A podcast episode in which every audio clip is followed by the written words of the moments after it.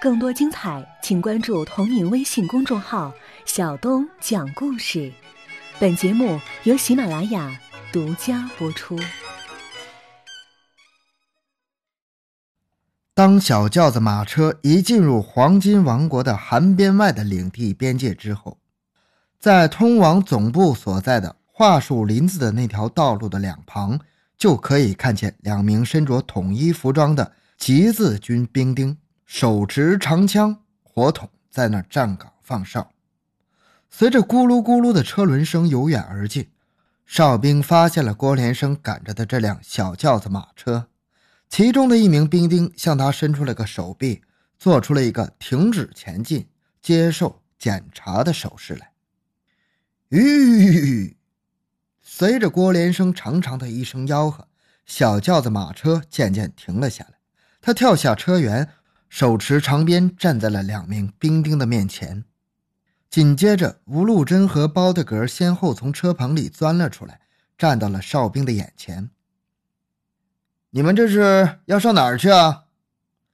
那名年轻的兵丁很严厉地询问着。啊，我们是去桦树林子见韩边外韩老总的。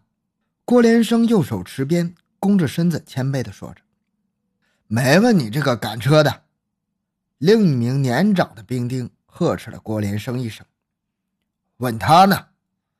他随手指了一下身穿西装、留着人丹胡须的吴禄贞。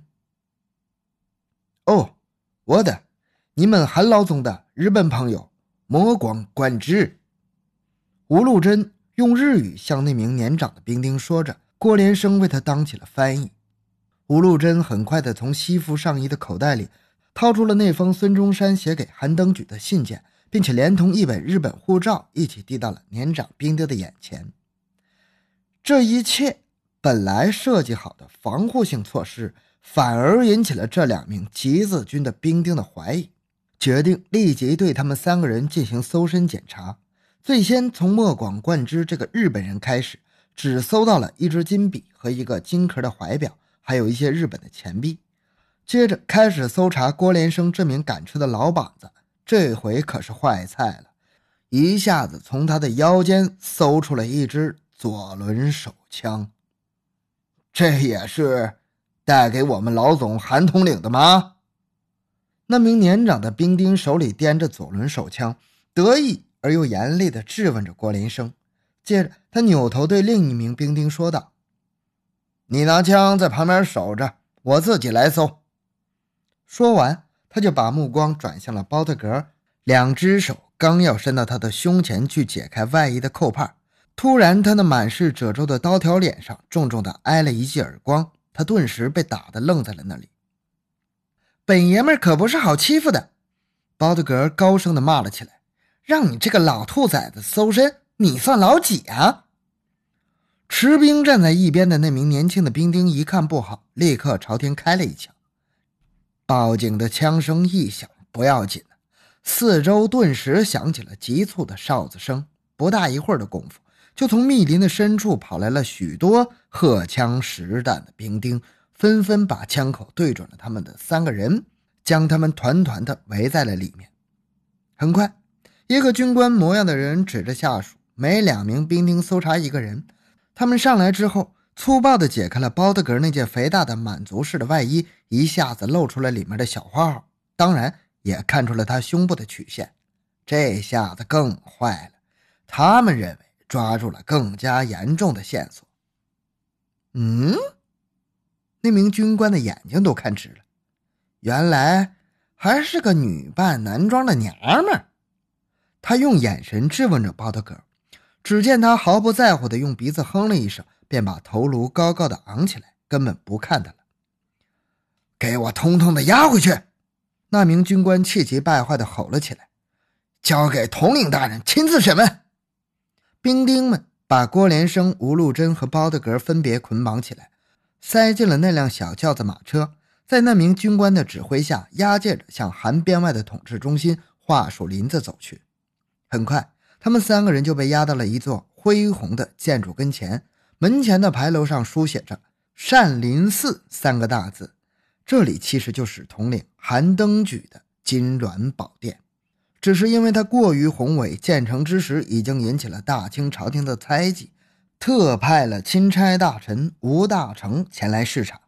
吴大成接受了韩登举的祖父韩宪宗的贿赂，为了息事宁人，瞒过朝廷，才想出了这么一个将金銮宝殿命名为善林寺这样一个主意，并且亲自题写了匾额。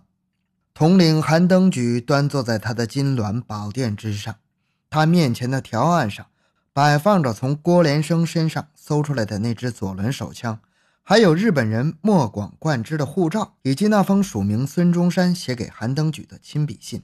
他紧皱着眉头，反复地看着这封信，字里行间他都认为是离间他与朝廷关系的罪证。过了一会儿，他又拿起了那本日本的护照。对于这件物件，他一点也不陌生。此前的一段时间里，他已经捉住了好几名拿着这种证件的日本商人，明为要与他这个独立的黄金王国洽谈生意、寻求合作，实际上却是前来侦查韩边外的地形地貌和军事实力的日本间谍。而且这次来的人里面，居然还有一个女扮男装的满族女子，这着实让韩登举的心中。产生了深深的怀疑，这三个人究竟是来干什么的呀？你们三个人到底打的是啥鬼主意啊？赶紧给我从实招来！韩登举瞪大了眼睛，狠狠地拍了一下惊堂木，呵斥着他对面台阶下的郭连生、吴禄贞和包特格：“我就是来传递孙中山先生这封信。”给您的，吴禄贞操着平和的日语向韩登举申辩着，郭连生为他翻译成了中文。嗯，韩登举的眉毛一下子竖起来了，他两眼瞪着郭连生，喝道：“你不是个赶车子的车老板吗？咋还会日本话呢？”啊，我，嗯，去日本留学过。郭连生稍稍迟疑了一下，回答道：“嗯。”打日本留学回来还赶大车，你骗谁呢？韩登举更加重了对郭连生的怀疑的成分。我，我们都是。郭连生极力想分辨，又怕说的不合适，所以他把后半截话咽了回去，两眼直勾勾的看着吴禄贞。啊，我们都是革命党兴中会的成员。情急之下，吴禄贞直接说起了中文：“孙中山先生就是我们的总理。”啊，你到底是什么人？中国人还是日本人？韩登举一听吴禄贞这么纯熟的中文，顿时把眼珠子瞪圆了。跟您说实话吧，统领大人。吴禄贞随手指了一下他身边的郭连生和包特格：“我们都是中国人。”这次来就是给您送信的。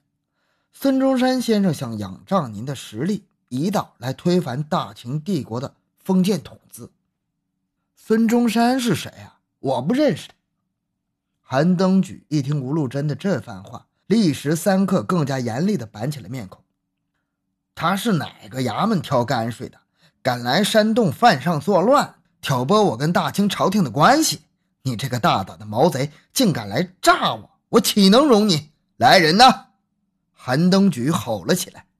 到，从大殿的两旁迅速窜上了几名兵丁，把这俩公一母三个王八羔子通通给我推出去斩了！韩登举也像模像样的从条案上的令筒里抽出了一支令箭，愤怒地朝前面扔到了地上。为首的一名兵丁捡起那支令箭，其他的几名兵丁一拥而上。分别架起了郭连生、吴禄贞和包德格的双臂，转身就要向外走去。韩登举梗着脖子从他的那个龙椅上站了起来，用鼻子哼了一声，扭身就要向后堂走去了。就在这时，包德格突然朝他高喊了一声：“本爷们是吉林大省乌来衙门总管叶木舒鲁的女公子。”他的这一声高喊还真管用。韩登举立时三刻停住了走向后堂的脚步，他扭过头来，有些惊讶地看着包特格：“你个六品小毛官，要是动了姑奶奶一根毫毛，小心你自己的脑袋！包德格一见他站住了，顿时高声骂了起来：“你也不买二两棉花纺一纺？叶木舒鲁的女儿能是日本间谍吗？”这我就不明白了。尽管包德格这么高声的骂着，韩登举也没敢急眼。你既然身为朝廷命官的闺女，咋也跟着这帮毛贼来我这犯上作乱了呢？那，就是坐下来跟你细说的事儿了。包德格迟疑了一下，故意卖了个关子。韩登举突然眼珠子一转，想到另一个方面去了。哦，你们都是朝廷的探子，上这儿来炸我来了，对吧？他自以为得意地盯着包特格。